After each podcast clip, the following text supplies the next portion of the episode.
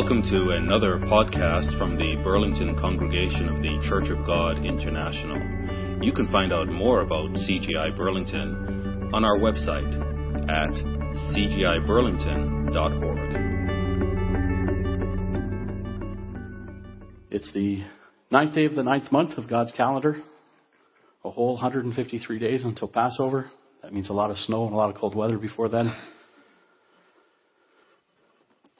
Every time we get together, it seems, the last number of weeks, the world scene dramatically changes. Now was from Russia to France. Now we're concerned in Belgium. The fears in Belgium apparently today are, are very drastic. There's an extreme fear. They've been told to stay in their homes if they do not need to go out today, last night, and this morning. Fears are now even beginning to hit very much closer to home. There's all this debate now about refugees and do we let them in or do we not let them in? If, we do, what do we do with them? So, every week when we get together, the world scene changes. Have you ever had a dream that you could not understand? Not one of those dreams that helps your subconscious sort things out. Perhaps you don't remember your dreams. I sleep typically too soundly to remember any dreams. I, I, I re- very rarely remember dreams. But those dreams that you have you completely baffled when you wake up. Again, I generally don't remember my dreams, but a few weeks ago, and I haven't even shared, I don't even think I've shared this with my family. I had a dream. I was at the council meetings in Cincinnati and I got on the plane to come back home on Sunday night. And as most of you who know me, I can fall asleep anywhere if need be. And I sat down in the in the, the chair, and just in the in the interim between sitting down and taking off, I had ended up falling asleep. And I woke up because I had this dream. I dreamed that on this flight, we were in we were in the air.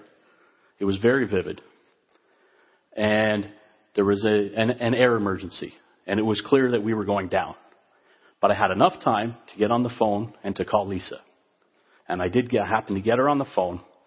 We had some, I just I mentioned that things were not good, that I was in the air, that we were going down, not to worry, that I loved her and the kids, to make sure they stay true to God, and that everything would be okay. And that's all I had time for. Please don't talk. I need, I need time to get this out.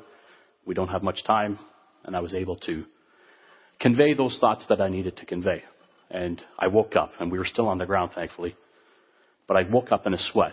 But it was one of those dreams that grabs you, and they're very rare for me. One of those dreams that really just, just shocks you. When you dream, how often do you dream? What was that about? If you remember your dreams, I don't know if, if who does, but when you do, what was that about? And you try to figure out was was there a purpose behind this dream? Is there something I don't understand? Why did I dream that? In some cases, it can leave you in a state of fear. Let's go to Daniel chapter 10, because Daniel and John went through something similar. They had visions that rattled them to their course. And I know we've talked about this a lot lately. I'd like to go back to Daniel chapter 10 and look at how this, this vision went straight, straight to Daniel's core. There's no other way to say it. It just went straight to his core. Daniel chapter 10 and in verse 7 is where we'll begin. And I, Daniel, alone saw the vision. For the men who were with me did not see the vision. But a great terror fell upon them, so that they fled to hide themselves. Therefore I was left alone when I saw this great vision and no strength remained in me, for my vigor was turned to frailty in me, and I retained no strength. Yet I heard the sound of his words, and while I heard the sound of his words, I was in a deep sleep on my face, with my face to the ground. So it's very picturesque here. It's very descriptive here. We can see all that Daniel had gone through in his dreams, all that God had allowed him to see. And he was alone, and he was asleep on the ground, and he was shaken. And suddenly a hand touched me, which made me tremble on my knees and on the palms of my hands. And he said to me, O Daniel, man greatly beloved, Understand the words that I speak to you and stand upright, for I have now been sent to you. While he was speaking this word to me, I stood trembling. Then he said to me, Do not fear. Fear not, Daniel, if you have a King James. For from the first day that you set your heart to understand and to humble yourself before your God, your words were heard, and I have come because of your words. But the prince of the kingdom of Persia withstood me 21 days. And behold, Michael, one of the chief princes, came to help me, for I had been left alone there with the kings of Persia. Obviously, some supernatural battling going on between the archangels. Now, verse 14, I have come to make you understand what will happen to your people in the latter days, for the vision refers to many days yet to come. Don't be afraid, Daniel. I know what you're seeing. You don't understand. I know it's shaking you because you're looking at what's going to happen to your people, to your friends and your family, your those who come after you. But don't be afraid, he said. Revelation 1, we see similar circumstances to John. John is now a very old man. Having outlasted all of the original apostles, all of the apostles, all of the original 12 disciples who became the apostles. Revelation 1 verse 10. I was in the Spirit on the Lord's day, again talking about a vision that God had provided to him and had taken him to a time forward that we call the Lord's day. And I heard behind me a loud voice as of a trumpet saying, I am the Alpha and the Omega, the first and the last. And what you see, write in a book and send it to the seven churches which are in Asia to Ephesus, to Smyrna, to Pergamos, to Thyatira, to Sardis, to Philadelphia, and to Laodicea. Then I turned to see the voice that, I, that, I, that spoke with me. And having turned, I saw seven golden lampstands.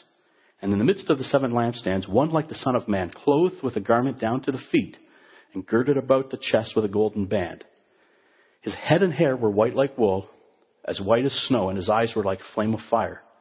His feet were like fine brass as it refined in a furnace, and his voice as the sound of many waters. And he had in his right hand seven stars. Out of his mouth went a sharp two edged sword, and his countenance was like the sun shining in its strength. And when I saw him, I fell at his feet as dead. But he laid his right hand on me, saying to me, Don't be afraid. I am the first and the last.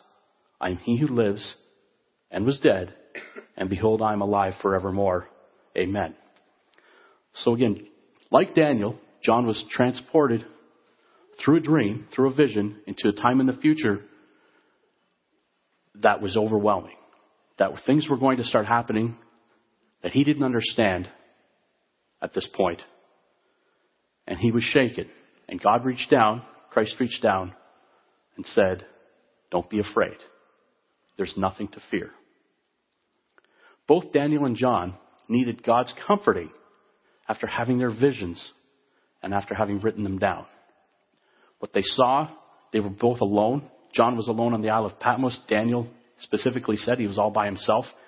So you can imagine being in this state where they were being spoken to by God. They clearly felt the power of God was speaking to them, that they had this, these visions from Him, and there was no one at this point to share them with. So they're dealing with all this emotion, with all this potential fear, with all this potential disaster. And he reached down and told them not to fear. Relax, don't be afraid, and just write this stuff down. Pastor Adrian, in the week after, this, after the feast, spoke, uh, gave a sermon entitled This is That. And he encouraged us to pay close attention to prophecy in our studies and not to, not to turn away from prophecy, not to be spooked by it, but to pay attention to prophecy, particularly to the book of Revelation. Because, as we know, it reveals the remainder of God's plan. And not just the end, but all the steps leading up to it. The six trumpets before the last trumpet that we look forward to. The remainder of God's plan from Christ himself after his ascension to the Father.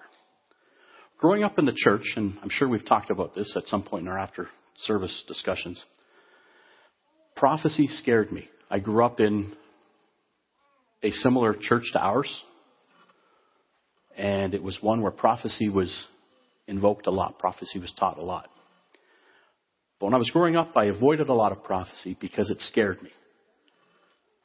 In some ways, I never really understood the purpose of prophecy until much later in life. It scared me because I didn't understand. When I was young, it freaked me out.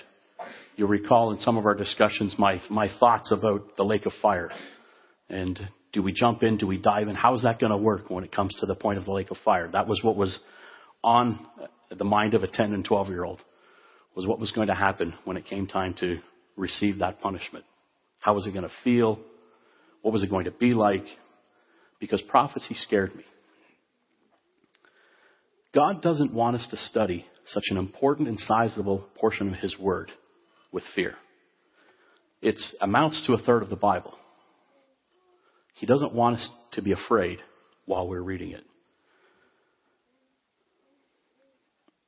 It's like the old adage that police use in interrogations. If you've done nothing wrong, there's nothing to be scared about. He doesn't want us to fear reading prophecy. We have nothing to fear when we've done nothing wrong.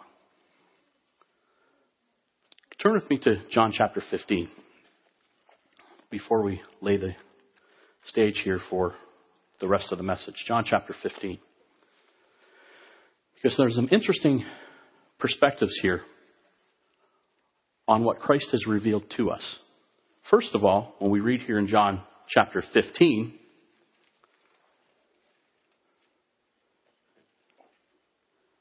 verse 15, and again, re- reminding that this is Christ's evening of the Lord's Supper, the New Testament Passover service, and his discussion alone with his disciples in the upper room before he was arrested and taken away. Verse 15 of John 15 No longer do I call you servants, for a servant does not know what his master is doing, but I have called you friends. For all things that I have heard from my Father, I have made known to you. So here he tells us that everything God's told him, he has made known. There's nothing more to tell. Everything I've been here for, for, with you for a number of years. There's nothing more to tell you. I've told you everything that the Father has told me to tell you. Then, later on that evening, chapter 16, flipping over the page to verse 12, I still have many more things to say to you. I thought he said, He's told us everything there is to say. He's told us everything that the Father has given him to say. There are still many more things yet to say, but you cannot bear them now. You're not ready for them. Daniel and John were barely ready, and it freaked them out. However, when the Spirit of truth has come and will guide you into all truth, it will not speak on its own authority, but whatever it hears, it will speak and will tell you things to come. So when He provides the Holy Spirit, through the Holy Spirit, Christ will reveal more to us, He says. And it won't be on the authority of the Holy Spirit, it will come from God the Father. Just like He said in chapter 15 that He has made known everything the Father has made known to Him. All things that the Father has are mine. Therefore I said that He will take care of mine and will declare it to you. So while when He was here, He told us everything that there was to know, that we needed to know about the reason for His first coming and to prepare us for His second coming. But He then tells us that there will be more revealed to us when we are ready to hear it. Then it wasn't, they weren't ready to hear it then. There will come a time that we need to know some more things. And the, the church, the group, will be ready to bear it, ready to hear it. So the first part revealed talks about the, the Gospels and the, the Acts of the Apostles, relevant to his first coming, and sort of a lead up into his second coming. Here, we see that the Holy Spirit will reveal more to us about his second coming. Because he's already revealed everything that there was to know during his first coming. So whatever is about to come has to do with the future. And that's where the book of Revelation comes in. A re- revealing of what Daniel had to seal up until the time of the end. And we'll look at that scripture a little bit later. We know that Pastor Adrian will be speaking next week on the symbolism of Revelation 6. What we need to do, and what we're going to do today, is we're going to set the stage for that and for future studies on the book of Revelation. By looking at the introductory chapters. Because it's important to know before we get into all the symbology and the symbolism that comes with the visions that John had, that we need to know why Christ revealed it, who he revealed it to, and what his purposes were. And we'll know, once we do that, we'll look at why it's important to know these things. So let's review how Christ set the stage for his revelation and see why, despite all of the scary scenes, all those types of scenes that had John needing to be told to fear not, all the things that Daniel heard that he was told not to worry, and set the stage for the entire book of Revelation, which really, the vision really begins in chapter 6. We're going to take a look at the lead up into that. Let's go to Revelation chapter 1. We're going to spend a lot of time here. I don't know how long this is going to be. I'm going to try not to run on too long. But there's a lot of things I, I want to get in before we start next week talking about Revelation 6 and the symbology that begins there. Revelation chapter 1, verse 1. The revelation of Jesus Christ.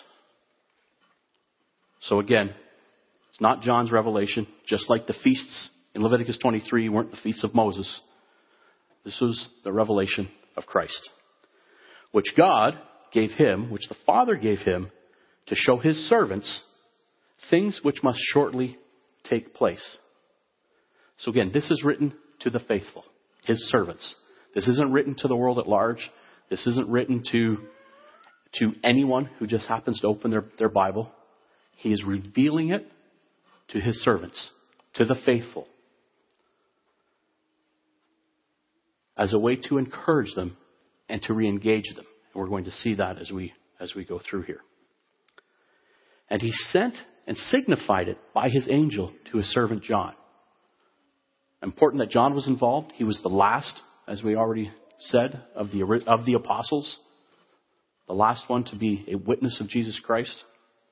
And here John spoke to, to him at the end of his life and revealed this vision to him. Who bore witness to the Word of God and to the testimony of Jesus Christ, to all things that he saw. So John was a witness, not just to this vision, but a witness of Christ when he was here on this earth, a witness to his resurrection, a witness to all that he taught. And we've heard for the last three weeks all about being a witness. Excellent messages from Pastor Ramakan and Brother Jan on being a witness and all that that really means. And interestingly enough, this word witness here is that Greek word for martyr that we've heard talked about for the last three weeks. And all that it means not just to witness, but to be a true witness. And we got that from Brother Jan over the last two weeks. So as we read and study this book of Revelation, understand that it is the witnessing to us by Christ through John. That Christ is witnessing, just like we've heard about for the last three weeks, witnessing His truth, what is to come, and what His expectations are of what the future holds in store for us. His servants. Not the world at large, but His servants. Verse 3 Blessed is he who reads and those who hear the words of this prophecy and keep those things which are in it, for the time is near.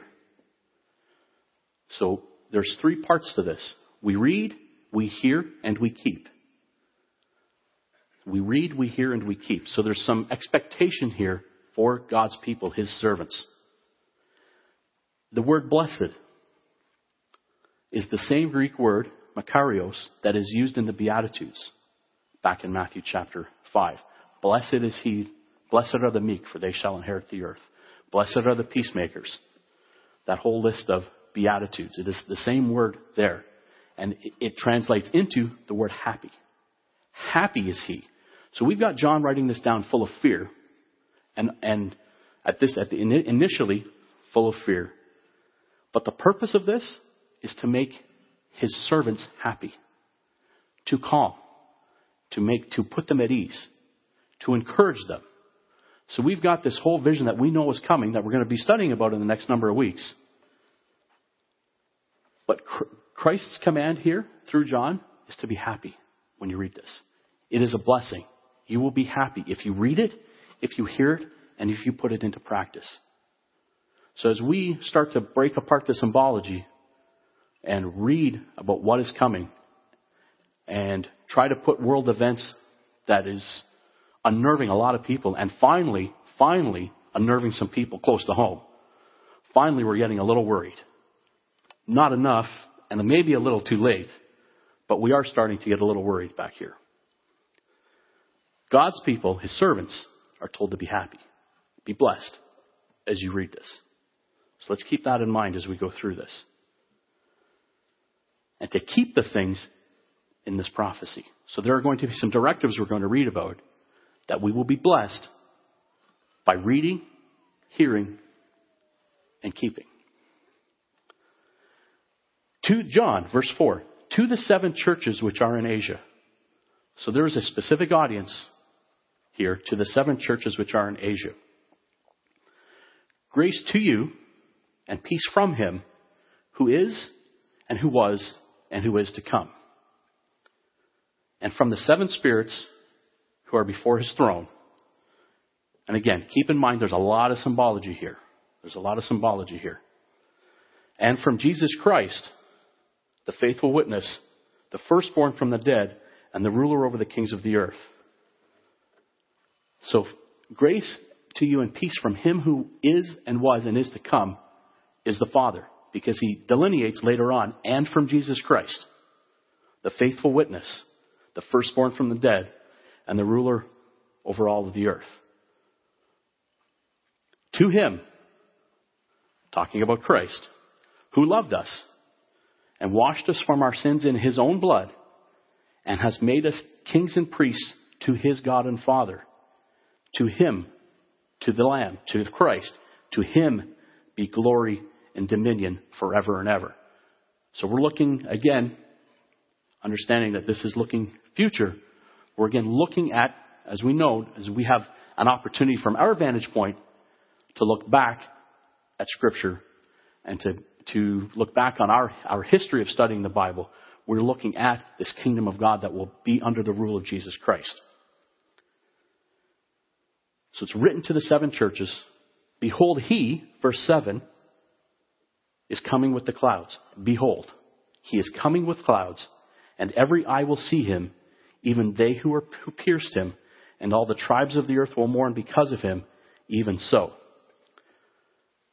So, it is really important for us to understand this introduction. So let's look at what we've just read.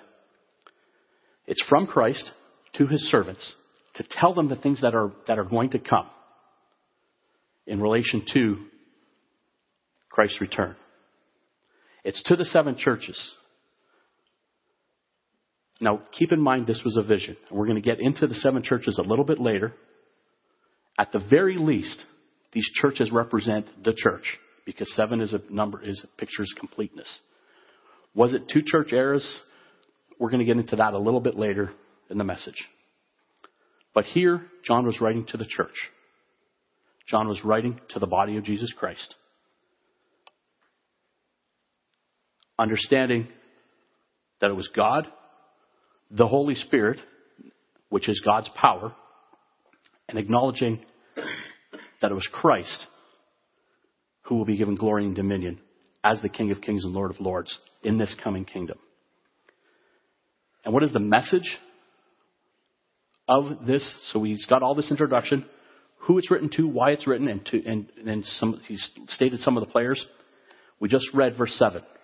Behold, he is coming with clouds, and every eye will see him, even they who pierced him, and all the tribes of the earth will mourn because of him. Even so, amen. So behold and amen. This is the reason for the, for the revelation. Because Christ is coming.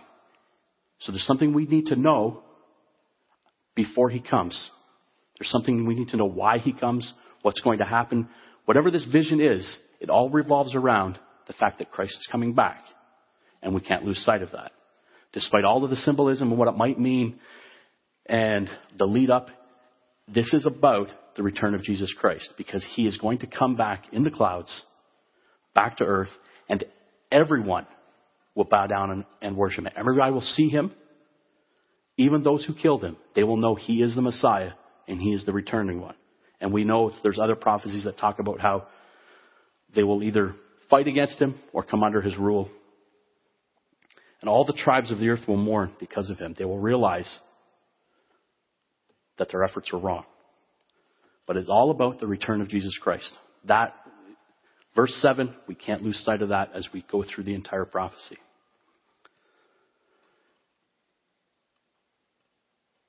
Verse 8 I am the Alpha and the Omega, the beginning and the end, says the Lord, who is, who was, and who is to come, the Almighty. So here Christ is, again, revealing himself as the revelator.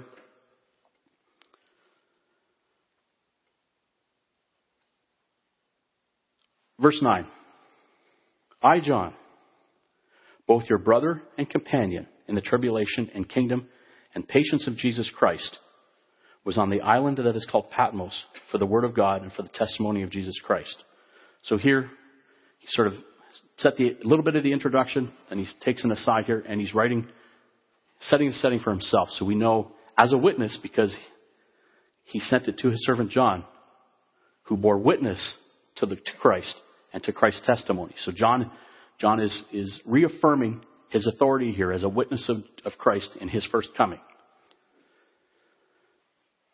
in the, the tribulation and kingdom and patience of Christ was on the island which was called Patmos for the word of God and for the testimony of Jesus Christ. So he was imprisoned there because of his work in promoting the gospel. And as we already said, we've gone through this already. We'll quickly run through it again. I was in the Spirit on the Lord's day. So he was in a vision. God had transported him in this vision to the return of Jesus Christ, to the time around the return of Jesus Christ. This is what the Lord's day is called. It has nothing, as we know, preaching to the choir here, it's nothing to do with Sunday worship, which is where some of the Sunday worship extracts that verse, and because they call it the Lord's Day now, they invoke that this means Sunday. This is simply that John was transported through a vision, like I was on the plane, into some imaginary, not imaginary, but in some, some vision to this potential disaster in the air. John is transported to a future time through his vision to what Christ, the time of Christ's return. I was in the Spirit on the Lord's day, and I heard behind me a loud voice as of a trumpet, saying, I'm the Alpha and the Omega, the first and the last. And what you see, write in a book and send it to the seven churches which are in Asia.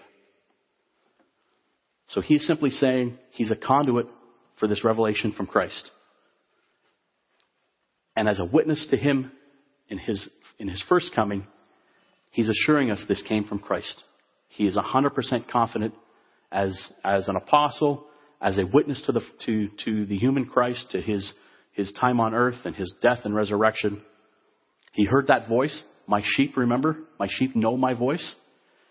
John knew this was from Christ. There was no doubt. And he's setting the stage for his authority in writing this down that this is fact. This came directly from Jesus Christ himself. Write it down and send it to the churches. Then I turned to see the voice that spoke with me. And having turned, I saw seven golden lampstands. One, like the Son of Man, clothed with a garment down to the feet and girded about the chest with a golden band. His head and hair were white like wool, as white as snow, and his eyes like a flame of fire. His feet were like fine brass, as if refined in a furnace, and his voice is the sound of many waters. Those who know the Hebrew scriptures can recall Moses being put in a crevice and being able to see the backside with, his, uh, with the, the hand covering the eyes. So this is not necessarily new. It adds a little more color, a little more light to what the spirit world might be like, what Christ might look like, would look like in his spiritual body that we read about in Corinthians. He had in his hand, right hand seven stars, and out of his mouth went a sharp two-edged sword. We know the sharp two-edged sword, again, refers to his word. In other places in the New Testament, the, the word of God is like a sharp two-edged sword. And his countenance was like the sun shining in its strength. And when I saw him, I fell at his feet as dead. But he laid his right hand on me, saying to me, Don't be afraid. I am the first and the last. I am he who lives and was dead, and behold, I am alive forevermore. And I have the keys of Hades and death. Remember what Paul wrote about in 1 Corinthians 15 that death eventually will die. O death, where's thy sting? O grave, where's thy victory? This is pointing to that future time that John knows about when death will be a thing of the past. That Christ will lock the doors to death and no, we will not, we will be eternal. We will have everlasting life. Write the things which you have seen, and the things which are, and the things which will take place after this. So just be a conduit for this revelation. Just be, be my messenger and write down everything that, I, that you see. The mystery of the seven stars which you saw in my right hand and the seven, seven golden lampstands. So the mystery are these stars and these lampstands. There's a whole lot of symbology coming, but the mystery is about the stars and the lampstands. The seven stars are the angels of the seven churches, and the seven lampstands, which you saw, are the seven churches. So the focus here from the words of Jesus Christ, despite all of the stuff that we're going to read about, is the church is the, is the church. The, the focus is the church. And we're going to get into a little bit more a little bit later. The other symbols are important, critical to understanding the vision and all that it, all that it means and why he reveals it. But let's not lose sight of what the revelator himself says is important, and that the mystery is about the, the stars and the lampstands, about the angels and the churches and the churches and the angels being the ones who provide the messages we're going to see in chapter 2.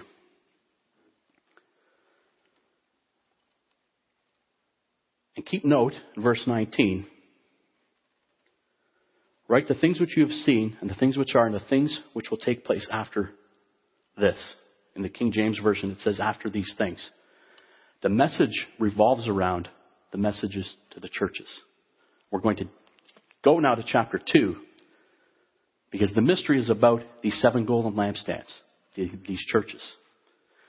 We won't take time to run through chapter 2 and chapter 3 because we heard a message by Pastor Adrian before about the minimum factor where he went through and covered Ephesus and talked about their strengths and their weaknesses and how he was, he was telling them their strengths, but he was pointing out their weaknesses because they needed to up their game because they could only carry enough water, so to speak, up to that minimum level. And when we go through all of these churches, we see that Christ is giving a review of the condition of the church.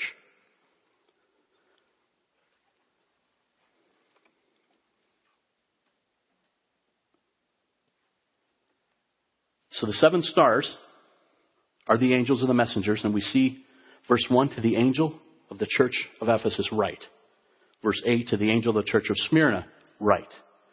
So this angel are these stars. So we've got, in John's vision, we've got the Son of Man standing in the middle, and around him are these seven golden lampstands with the seven stars. So when we consider the body of Christ is the church, we see the churches before Christ. And the stars, the angels, are taking Christ's message to the church. Let's hold your place there. Let's go back to John 16, which we read already, but let's go back and point it out again. John 16.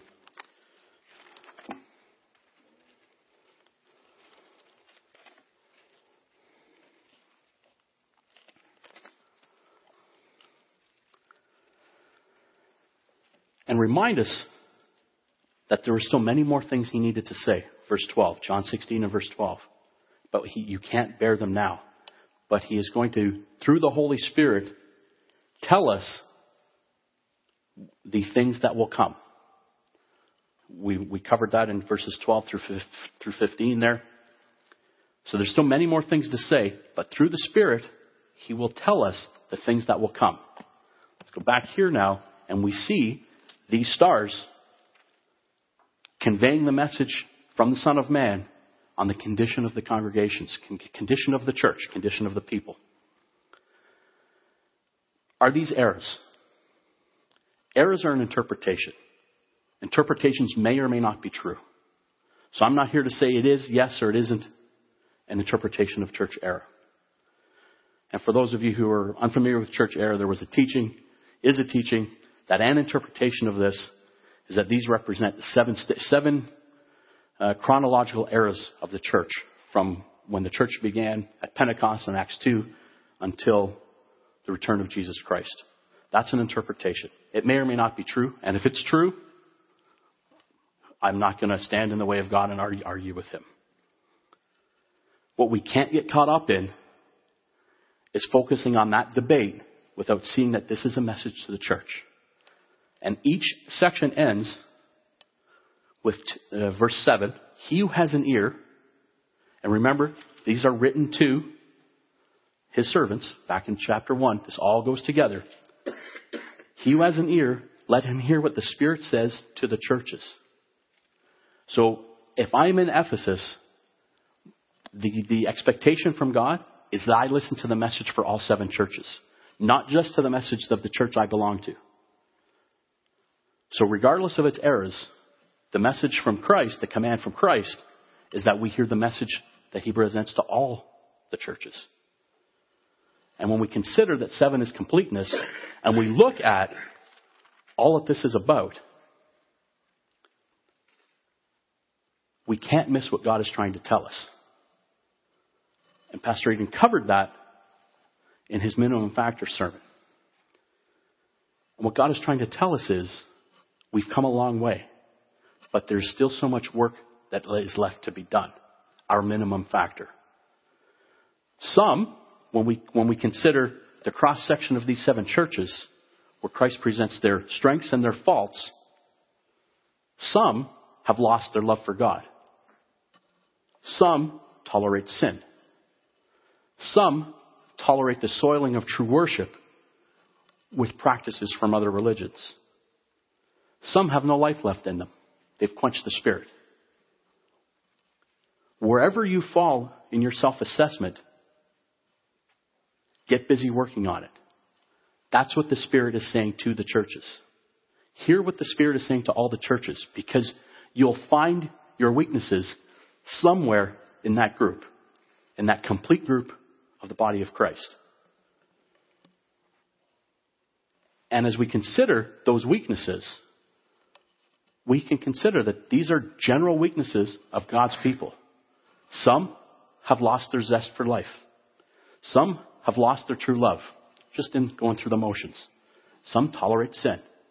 Some tolerate forms of worship that shouldn't be in the body, whatever that means. Wherever we fall, hear what the Spirit is saying to the churches. Because the whole, the reason why I'm going to reveal this to you, it matters where you are in the body, and it matters where you are in your growth. That's the purpose of the revelation. The mystery, back in verse 1, are the stars, the angels, and the lampstands. The mystery is why God is telling His church through these seven churches, through these seven angels, their strengths and their weaknesses. What is the point of getting so concerned about that at this point? That's the mystery. So before we get into symbology, he tells us, I'm going to reveal things which must shortly take place. But before we do, understand what the reason I'm doing this is because of the church. And I need the church, I need the body of Christ, the servants that are listed in verse 1 at the very beginning, to be as strong as they can be because there's stuff coming that they need to be strong for. So this stuff is coming. We can't get away from that. What we need to do is make sure we're ready for it. And that's why he takes us through these seven churches. And again, eras are an interpretation. It may or may not be true. Regardless of whether it is true, we can't get away from the fact that Christ tells us, let him hear what the Spirit says to all the churches.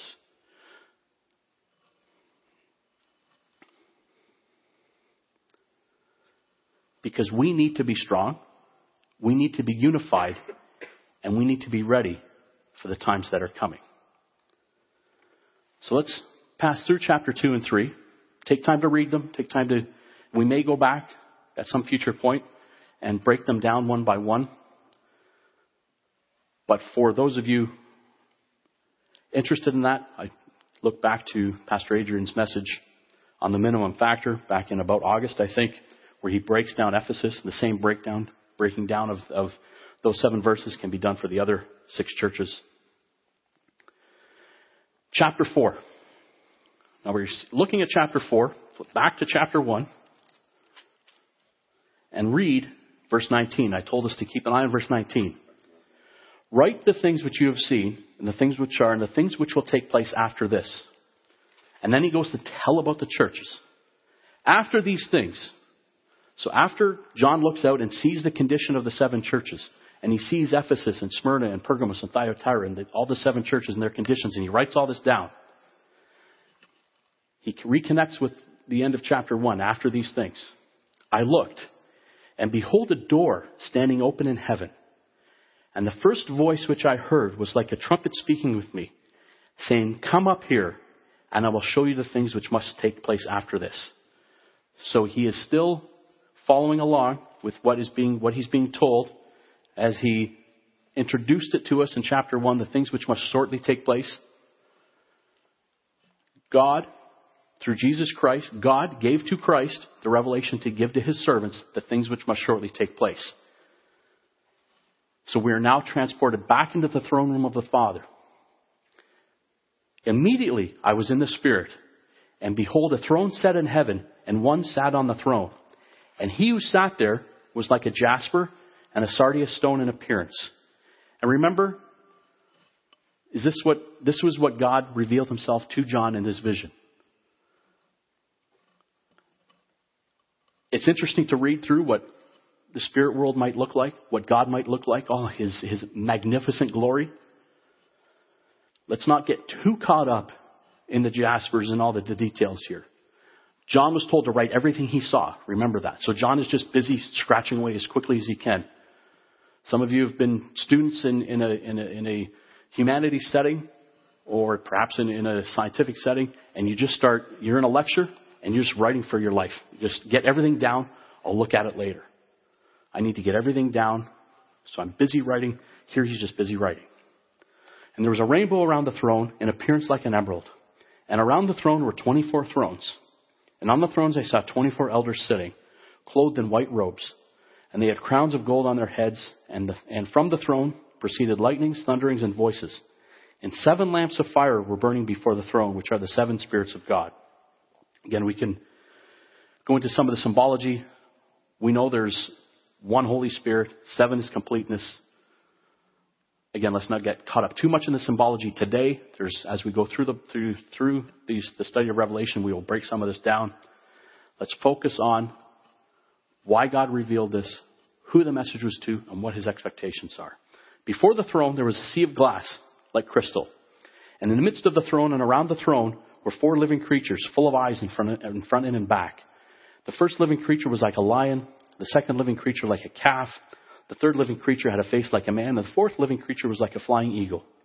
The four living creatures, each having six wings, were full of eyes around and within, and they do not rest day or night saying, Holy, holy, holy, Lord God Almighty, who was and is and is to come.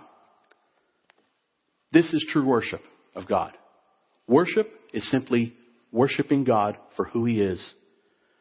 When we consider the various forms of worship and how we feel and how it makes us feel, true worship, these creatures simply were worshiping God by pointing out His holiness and reminding themselves that He is holy and eternal.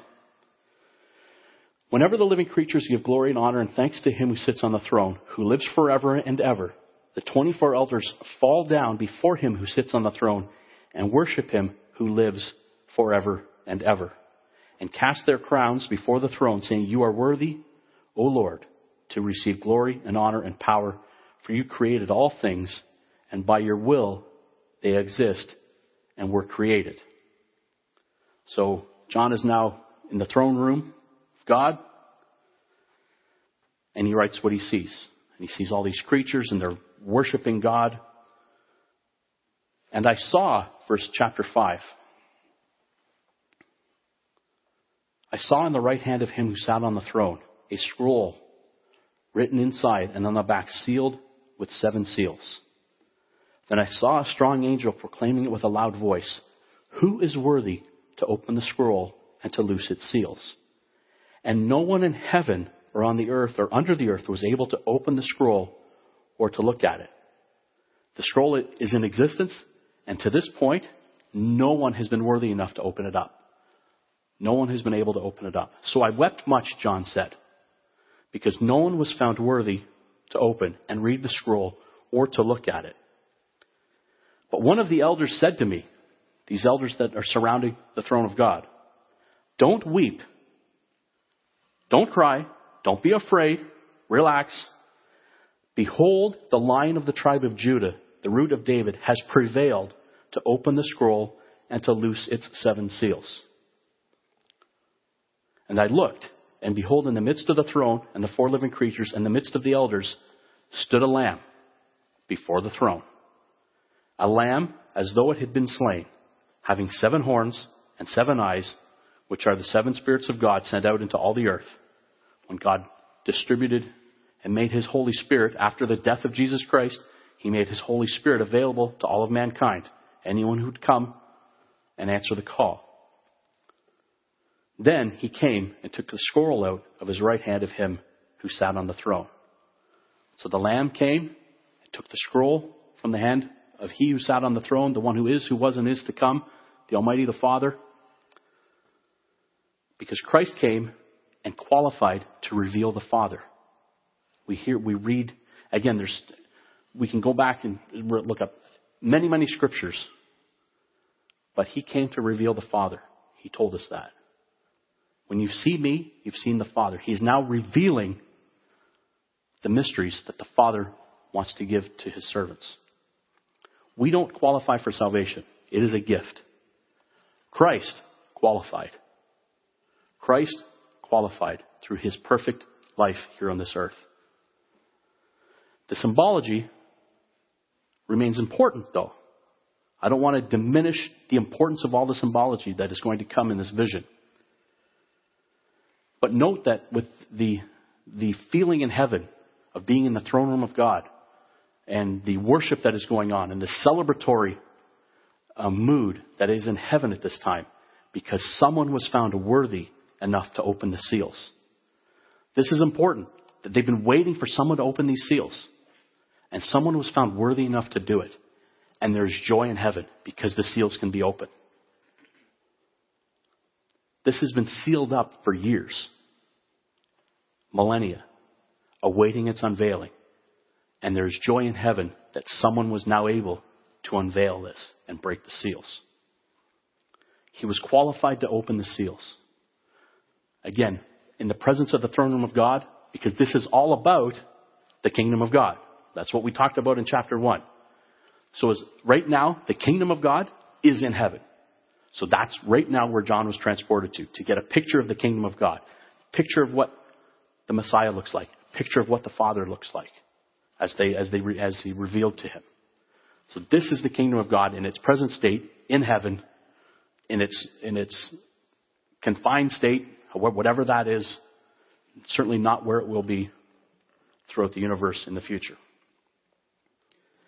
but he was qualified to open the seals. Let's go back. Keep your finger there. Revelation 5. Let's go back to Daniel. Daniel chapter 8.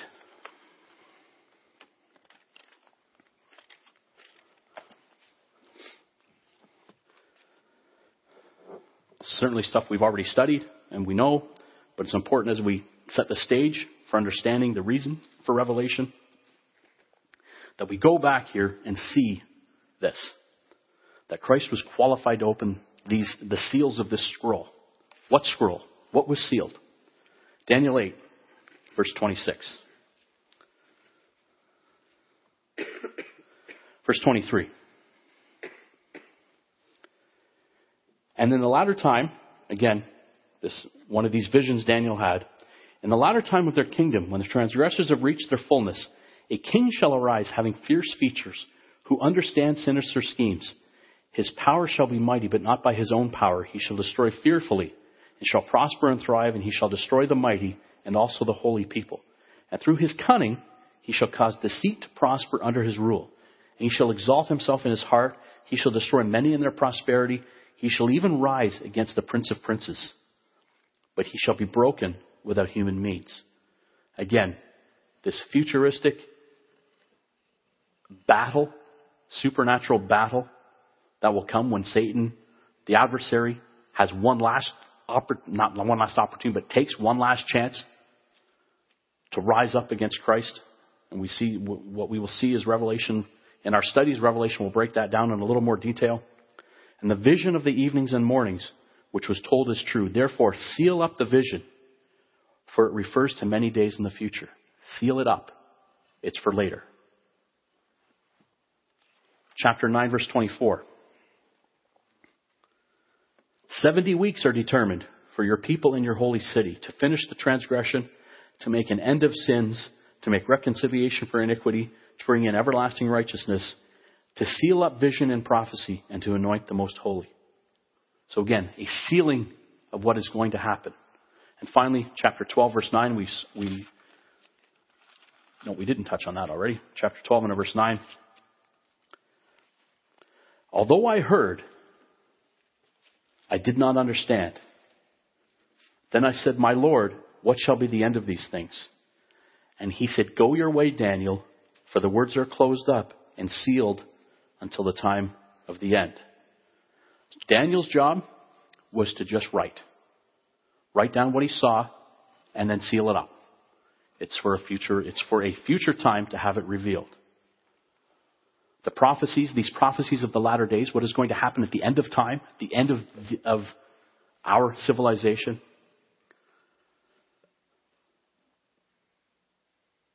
Most of the other mentioning of the word seal in the Old Testament refers to the sealing of covenants.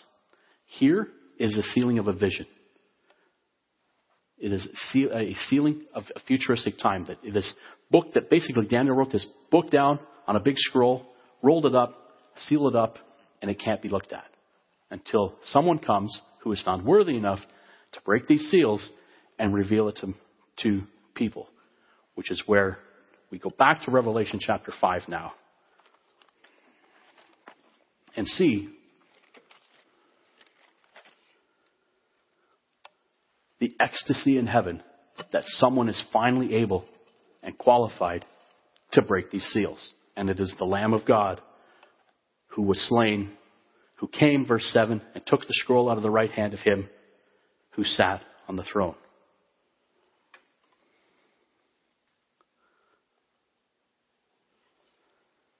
Now, when he had taken the scroll, the four living creatures and 24 elders fell down before the Lamb, each having a harp and golden bowls full of incense, which are the prayers of the saints. And they sang a new song, saying, You are worthy to take the scroll and to open its seals, for you were slain and have redeemed us to God by your blood. Out of every tribe and tongue and people and nation, and have made us kings and priests to our God, and we shall reign on earth, taking these prayers of the saints, the servants, back to God through this. Then I looked, and I heard the voice of many angels around the throne, the living creatures and the elders, and the number of them was 10,000 times 10,000, and thousands of thousands, saying with a loud voice, Worthy is the Lamb who was slain to receive power and riches and wisdom, and strength and honor and glory and blessing. And every creature which is in heaven and on the earth, under the earth, and such as are in the sea, and all them that are in them. And I heard saying, Blessing and honor and glory and power be to him who sits on the throne and to the Lamb forever and ever. Then the four living creatures said, Amen. And the four, the 24 elders fell down and worshiped him who lives forever and ever. Now, verse chapter 6 I saw when the land, lamb opened one of the seals. There's where the vision starts. We, and we will not go any further than that right now. But we can see, before we get to this vision, how important it is to understand the introduction. That it was to the church. That the revelation was to the servants. The things which will take place. The things which must take place before the return of Christ. And how important was that vision? John was transported into the throne room of God so he could see what the kingdom of God was like in its present, in its present state. In the throne room, surrounded by the elders, surrounded by the living creatures, all who worshiped God. And they had this, this scroll that has been sealed up since the time of Daniel. And Daniel wrote it all down, all that we, we, that we are now privileged to understand.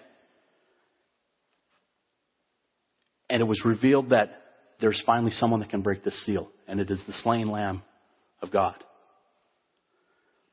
That's the whole reason for the revelation. Because the point is the kingdom of God. And who was this written to? It was written to the servants, the church, the body of Christ.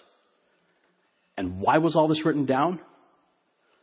Because the message to the churches was we need to become better. We need to raise our minimum factor. We need to work on our weaknesses. We need to become stronger. We need to become more unified because things will take place that we need to be stronger to endure. So whatever these symbols mean, which we're going to, which we will get into some messages going forward, we can't forget why this was written. It was written to engage the, the body of Christ to become better, to not be satisfied, to not, to not be satisfied with losing their first love, with not be tolerant of sin, to not be tolerant of things that go against our faith, to stand up and to strengthen ourselves for God. Then we skip from here, so we're not going to go into this. And we're going to see that this is the, the very reason that he ends with, which, which we spoke about a few weeks ago. So the vision starts in chapter 6, like the real meat, the unveiling of the scroll. Everything else is, is, is introductory to that and, and, and setting the stage. Go now to chapter 22.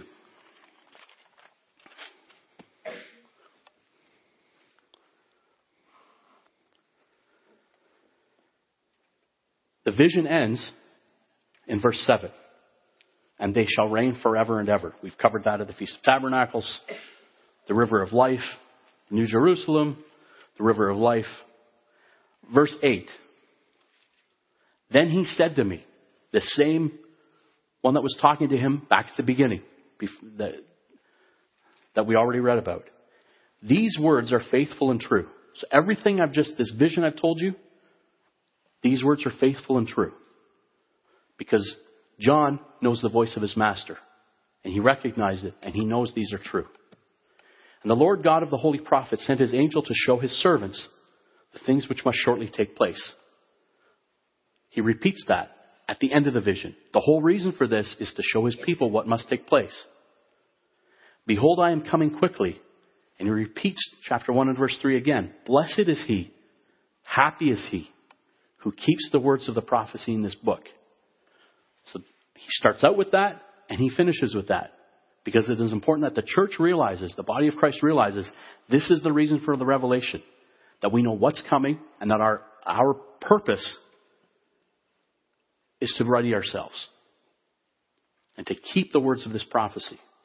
Now I, John, saw and heard, the, heard these things, and when I heard and saw, I fell down to worship you before the feet of the angel who showed me these things. Then he said to me, See that you do not do that, for I am your fellow servant, and of your brethren the prophets, and of those who keep the words of this book, worship God. So again, this was an angel that was sent by God, and John fell down to worship him, and being just an angel, the angel pointed out, You do not worship me, stand up. He said to me, Do not seal the words of the prophecy of this book, for the time is at hand.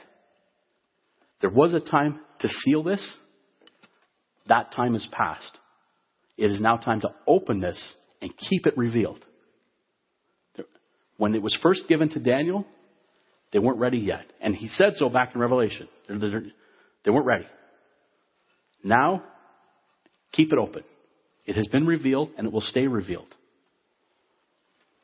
He who is unjust, let him be unjust still. He who is filthy, let him be filthy still.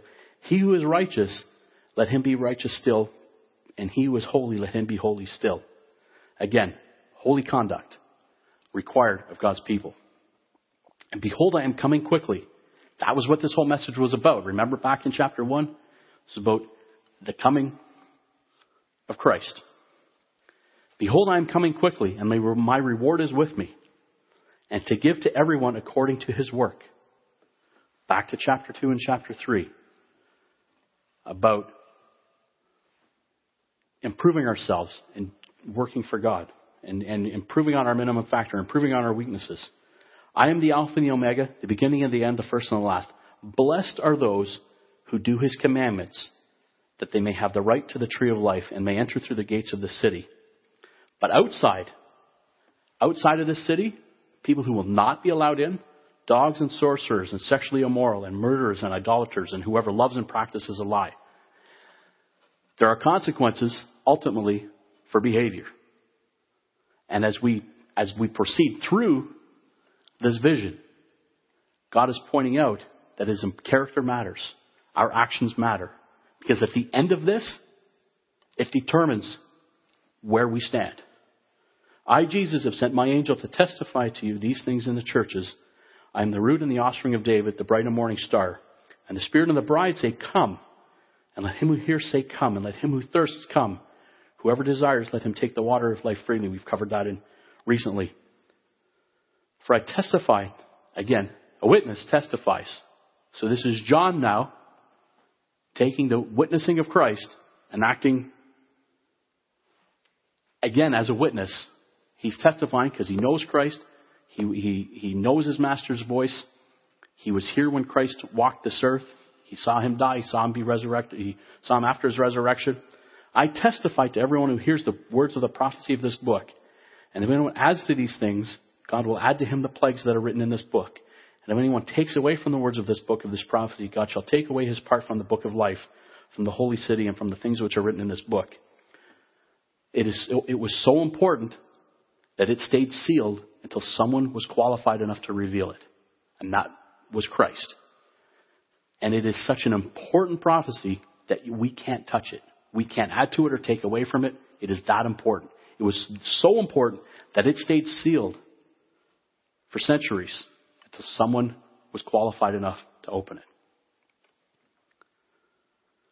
In between this is the vision, chapter 6, verse 1, chapter 22, verse 7. And it takes us to that first, from that first seal through to the fulfillment of the, the fall holy days, the coming kingdom of God, when the new Jerusalem will descend and God Himself will be with us. The introduction was written to the churches. Remember the mystery of the seven stars, which are the angels, and the seven golden lampstands, which are the churches. That's the mystery. That is what this was about. It is about the body of Christ. It places the entire revelation into context. When we understand why it was written, what the purpose was for, what it was really pointing to, who it was about, the players that are involved in this, it puts the entire revelation into context. It is about the church. It is about what will precede Christ's return. It is why. It is how to survive it. It is what to focus on so that we can come to the end like John sees here and we will reign forever and ever. But there's a lot in the interim. And God is gracious enough to show us what is, what is in play here. So before we close, I do have a little bit more here that I would like to get through, and it's some general comments on prophecy and its purpose, specifically in re- relation to reading through the book of Revelation, studying the book of Revelation, and understanding the, the context of prophecy. Prophecy is a warning, and always has been, as we've seen through our study of the, the, the biblical narrative, to get right and serious about where we are with God. In the Old Testament, in some of the Old Testament prophecies, it was about the coming of the Assyrian Empire or the coming of the Babylonian Empire and, and how to theoretically avoid it. If you follow God, these punishments were because they were not following God. And if you want out of this, If you want to be relieved from the oppression of the Assyrians or the Babylonians or the Persians, you get right with God. That was what all of, all of these were, these prophecies were about. Some were pointing to a future time of Christ's first coming. Some pointed to his second coming. But the warnings to the people were about getting right with God and making sure they were extremely focused on where they were in their walk with God. And then pre-alerted, they were pre-alerted to events that would take everything they had to overcome. If they needed to overcome, here's what's going to happen. You need to be right so you can overcome these events. The message was not only to overcome their weaknesses, but to overcome their pending trials based on their strengths and their faith. That it was possible through their faith to get right with God and overcome these, their, their weaknesses and, their tri- and these trials that would come. What it is not about we cannot get up too caught up, and I, I, I guard my words carefully here. We can't get too caught up into symbology yet. The symbology is important. We need to break it down. We need to understand the vision. That's why it was open and revealed. That's why the seals were torn off. That's why it was revealed. That's why Daniel spent the last of his life writing down something he had no clue about. It was scaring him, but he had no clue. He was just told, don't worry, relax, write it down. There will be a time as we study this to understand the symbology. But we must understand what the revelation is really all about, who it is to, and why. Before we get, before we get caught up in what the symbols mean, we need to know why he gave it to us, who he gave it to, and the reason for it, which is what we've talked about today.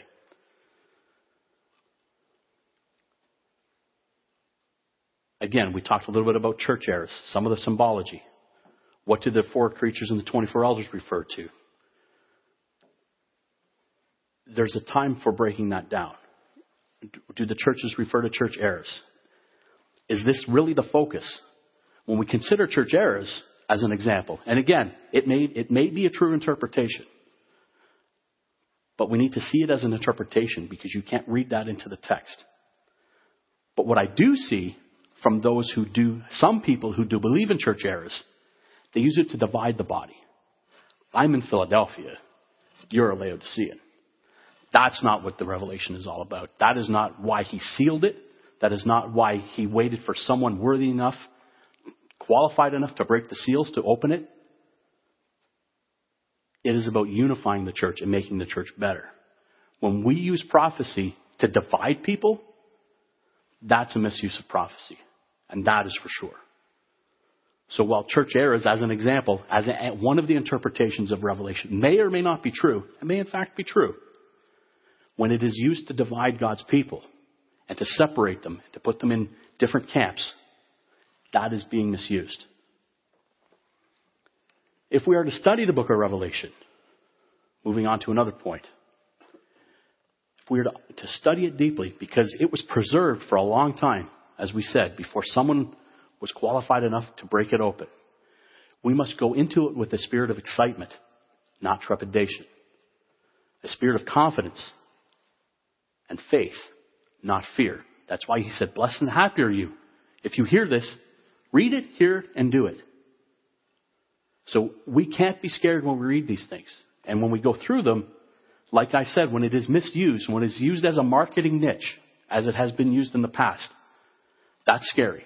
I grew up scared of prophecy because it was used as a marketing niche. That you need to save your skin, so come into our church to save your skin because there'll be mushroom clouds and, and nuclear bombs and, and you'll be protected here. All that is true, but is used to scare. The revelation was used to quell fear. Revelation was used to calm. When we see what's going on in the world around us, and we see our nation ready, half of our nation ready to impeach a prime minister that we just elected because he's going to allow potentially a group of people in that will harm us. This is all fear. God is telling us we don't need to be fearful. He revealed all this stuff to us so that we don't fear, so that we're not scared, so that we're confident that we know we stay true and we follow the instructions to the churches, which is to Listen to what the Spirit says to the churches and make yourselves better. Make yourselves unified individually and collectively. That is the purpose of the revelation is to quell fear. Matthew chapter 10. We got a few more scriptures to look at. Matthew chapter 10. And it's important that we go through this and the lead up to breaking apart this, this, this book as we're going to do in the coming weeks. Matthew chapter 10 verse 26. Therefore, do not fear them, for there is nothing covered that will not be revealed, hidden that will not be known. Whatever I tell you in the dark, you speak in the light, and what you hear in the ear, you preach on the housetops. And do not fear those who kill the body and cannot kill the soul, but rather fear him who is able to destroy both body and soul. So we are privileged to have this, these prophecies unveiled to us, to know that there are things coming that when we see this stuff happening, yeah, that matches up. Is, is the beast Islam? Is the beast the Roman Catholic Church? We'll get into a little bit of that in a few minutes. We are pleased to know that there is a beast and what the beast will be doing. We are pleased to know all of these things. We're blessed to know all of these things. And it is not done to scare us, it's done to calm us. And when we see what's going on around us, we can be calm despite what's going on around us. We won't turn there, but we just studied Acts chapter 7. We see Stephen's calmness in the face of persecution, in the face of pending death.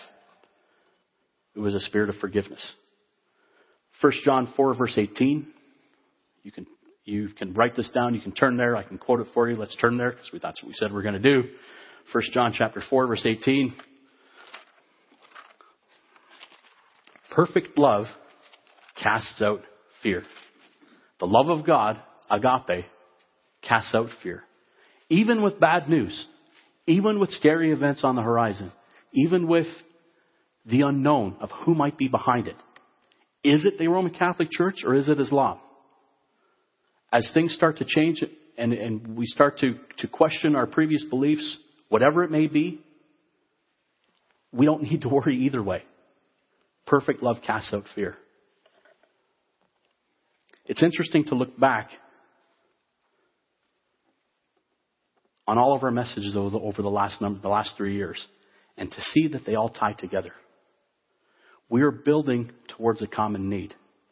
A need to build the body according to code while the weather is calm, making the big decisions now so that the winds of change come, we are ready to withstand it together.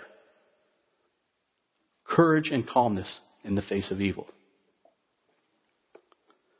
What is the purposes? What are the purposes of prophecy? There are many. And this is not an exhaustive list, but it's an important list as we are about to embark on studying the book. There may be others, but please consider this as we begin to study this book. Matthew chapter 24.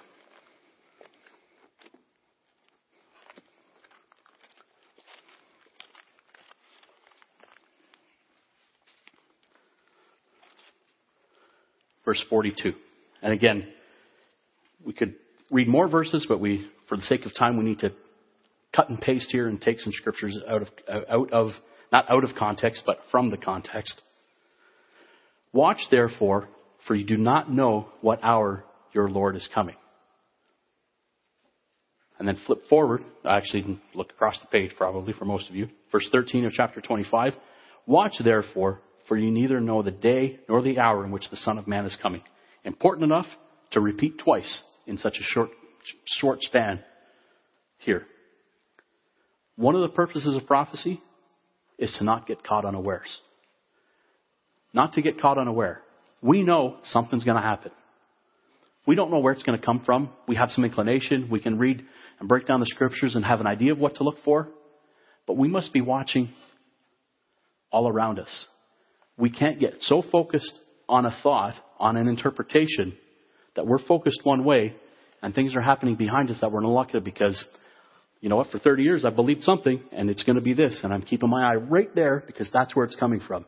We need, it may come from there, but while it's coming from there, it, there might be other things happening around us.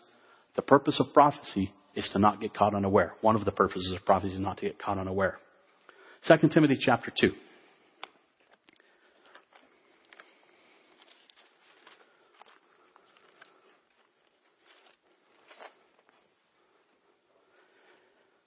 Verse 16. But shun profane and idle babblings, for they will increase to more ungodliness. We must be aware, we must be watchful. We must be looking in the right direction for the fulfillment of these prophecies. Feeling a sense of urgency when required, and not taking the foot off the gas when we don't see things the way we thought they were going to unfold. And when we start to see things that may not look like what we thought, what we can't do is regress into a senseless debate, whether and fight for one way or the other.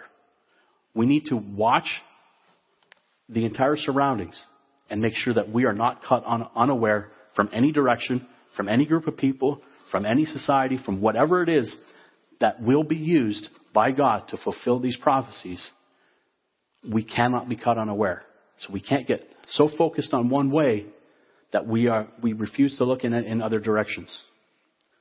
And that goes for which, which, whichever side, whatever you believe. Philippians 2, verse 12.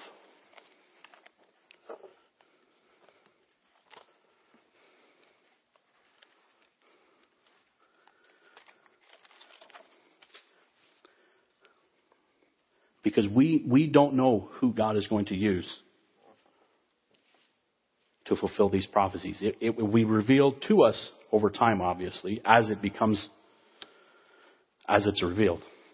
Philippians 2, verse 12. Therefore, my beloved, as you have always obeyed, not as in my presence only, but now much more in my absence, work out your own salvation with fear and trembling. For it is God who works in, in you both to will and to do for his good pleasure. And again, I'm bringing together all of these things that we've talked about over the course of, of these years. This isn't anything new. But remember the study that we did here, that we worked out our own salvation with fear and trembling together. This is a, this is a, a group setting here that this was written to. We studied that before. Part of the purpose of prophecy is to bring the body together, to have it stop fighting against itself, and to bring the body together. To hear what the Spirit says to the church, to the churches, to the, the complete set of churches as revealed in Revelation 2 and 3. We need one another. Well, we can't be busy fighting each other over beliefs, over, over idle babblings, while the adversary is looking to take us down. We need one another. So part of the purpose of prophecy is to have us focus on the adversary, not on each other, not on, on vain and idle babblings, not on tearing each other down, but to build each other up and to focus on the real adversary.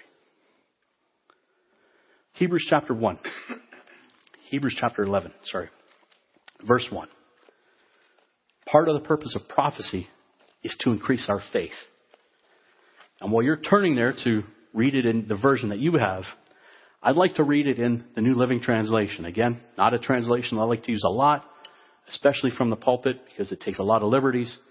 But I like how it helps explain the definition of faith. Faith is the confidence that what we hope for will actually happen. And it gives us assurance about the things we cannot see.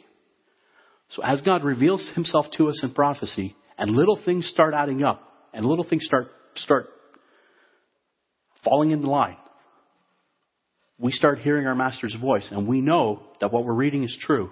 And we're not, and again, it calms us, it unifies us, it does all these things we've been talking about. It also builds our faith. It builds our faith that this is the Word of God, that we have nothing to fear, that all of these things that are happening around us, God said was going to happen, and we can be calm and peaceful about it.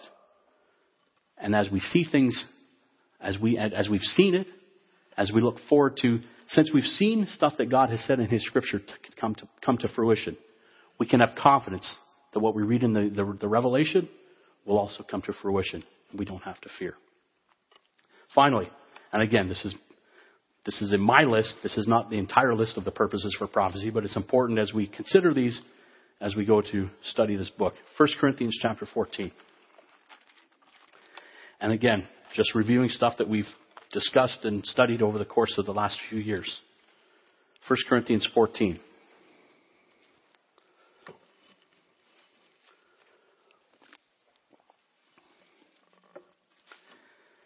Verse 1. 1 Corinthians 14, verse 1. Pursue love and desire spiritual gifts. You recall we studied quite a bit of Corinthians in reference to gifts. But especially that you may prophesy. Especially that you may prophesy. For he who speaks in a tongue does not speak to men, but to God, for no one understands him. However, in the Spirit, he speaks mysteries. But he who prophesies, so we can speak in tongues and confuse everybody, or we can prophesy, and pro- he who prophesies speaks edification, exhortation, and comfort to men. He who speaks in a tongue edifies himself, but he who prophesies edifies the church. I wish you all spoke with tongues, but even more so that you prophesied. For he who prophesies is greater than he who speaks with tongues, unless indeed he interprets, that the church may receive edification. True prophecy teaches, exhorts, and edifies. It teaches, it exhorts us to become better, and it edifies by building us up. It unifies us, it builds us together. True prophecy doesn't tear down, doesn't scare, and doesn't invoke fear. True prophecy teaches, exhorts, and edifies. And we can see that translated right into the whole purpose of the book of Revelation as Christ introduced it to us. Let's finish in 2 Timothy chapter 2 where we were.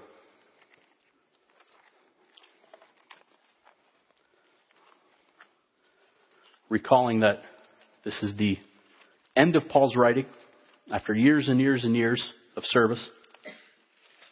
This is his last recorded letter, the last letter that we have in the canon, chronologically, by him. Is his last one that he wrote to, to Timothy.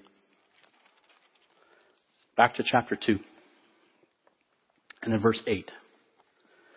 Remember that Jesus Christ, of the seed of David, was raised from the dead according to my gospel, for which I suffer as an evildoer, even to the point of chains. But the word of God is not chained. As we read this, keep in mind, as we go through the book of Revelation, all that we might be asked to do, all that we might be put through, all that is revealed to the servants, the things which must shortly take place. Therefore, Paul says, verse 10, I endure all things for the sake of the elect. It doesn't matter whether they're Philadelphian or Laodicean, if that's what you believe. Paul endured all things for the sake of the entire elect, that they also may obtain the salvation which is in Christ Jesus with eternal glory. This is a faithful saying. For if we died with him, we also live with him. If we endure, we shall also reign with him. If we deny him, he will also deny us. If we are faithless, he remains faithful, and he cannot deny himself. Remind them, remind the people, remind the body of these things, Paul tells Timothy. Charging them before the Lord not to strive about words to no profit to the ruin of the hearers. Be diligent to present yourself approved to God. So as we go through Revelation, as we go through and break this apart and, and study the things that will take place, it is not to make ourselves feel good. It is not to make ourselves feel better than others. It is not to tear the body apart. It's to be used to bring the body together, to strengthen the entire body so that we get through these things whenever they happen, whatever they are, together. Be diligent to present yourself to God, a worker who does not need to be ashamed, rightfully dividing, rightfully dividing the word of truth, shunning profane and idle babblings, for they will increase to more ungodliness we can pull apart the book of Revelation, but if we do it for the wrong reason, it is idle and vain babblings. It can also be used to rightly divide the word of truth, to strengthen, to edify, to exhort, and to teach. And that their message, the message of the idle babblers, will spread like cancer. Hymenaeus and Philetus are of this sort, who have strayed concerning the truth. saying that the resurrection is already past and they overflow the faith of some. Nevertheless, the solid foundation of God stands, having this seal. The Lord knows those who are his. Let everyone who names the name of Christ depart from this iniquity. There is a purpose for prophecy. Idle debate is not one of them. Getting right with God and getting prepared for the events that will shortly take place, that will precede the return of Christ, is the purpose of prophecy. Understanding revelation and breaking down the symbols adds no value if it doesn't change you and, and your walk with God. If it doesn't strengthen your walk, if it doesn't raise your minimum factor, if it doesn't build the body together, if it doesn't unify the body and strengthen the body, understanding, as we will get into next week, who the horsemen are and who they represent makes no difference if it doesn't change you and strengthen the body. That is what, that is why Christ revealed that, revealed the prophecy. It could have stayed as a mystery, but that wasn't God's intent. He wanted to reveal it to strengthen the body, to, because the mystery was about the seven stars and the seven golden lampstands. The mystery is about the message of the angels to the churches, and that is to get right and get better with God, so that we can endure to the end. I don't like suspense. When I read a book, once I understand the premise through the first two or three chapters, I understand the characters, I skip to the end actually, and I read the conclusion. I've read almost all of John Grisham's books, and by about chapter four, I go to chapter, the last chapter, and I figure it out, and I go back, and it is much calmer for me to read the rest of the story. I get to see things that I would not have been looking for since I know what's happening. I try, I get to see what, what's going on and the purposes for the little nuances of why he wrote. It doesn't bother me that I know the ending. It actually allows me to read the book with calmness and with peace and read the story and be able to piece it together as I go. The same goes for a movie.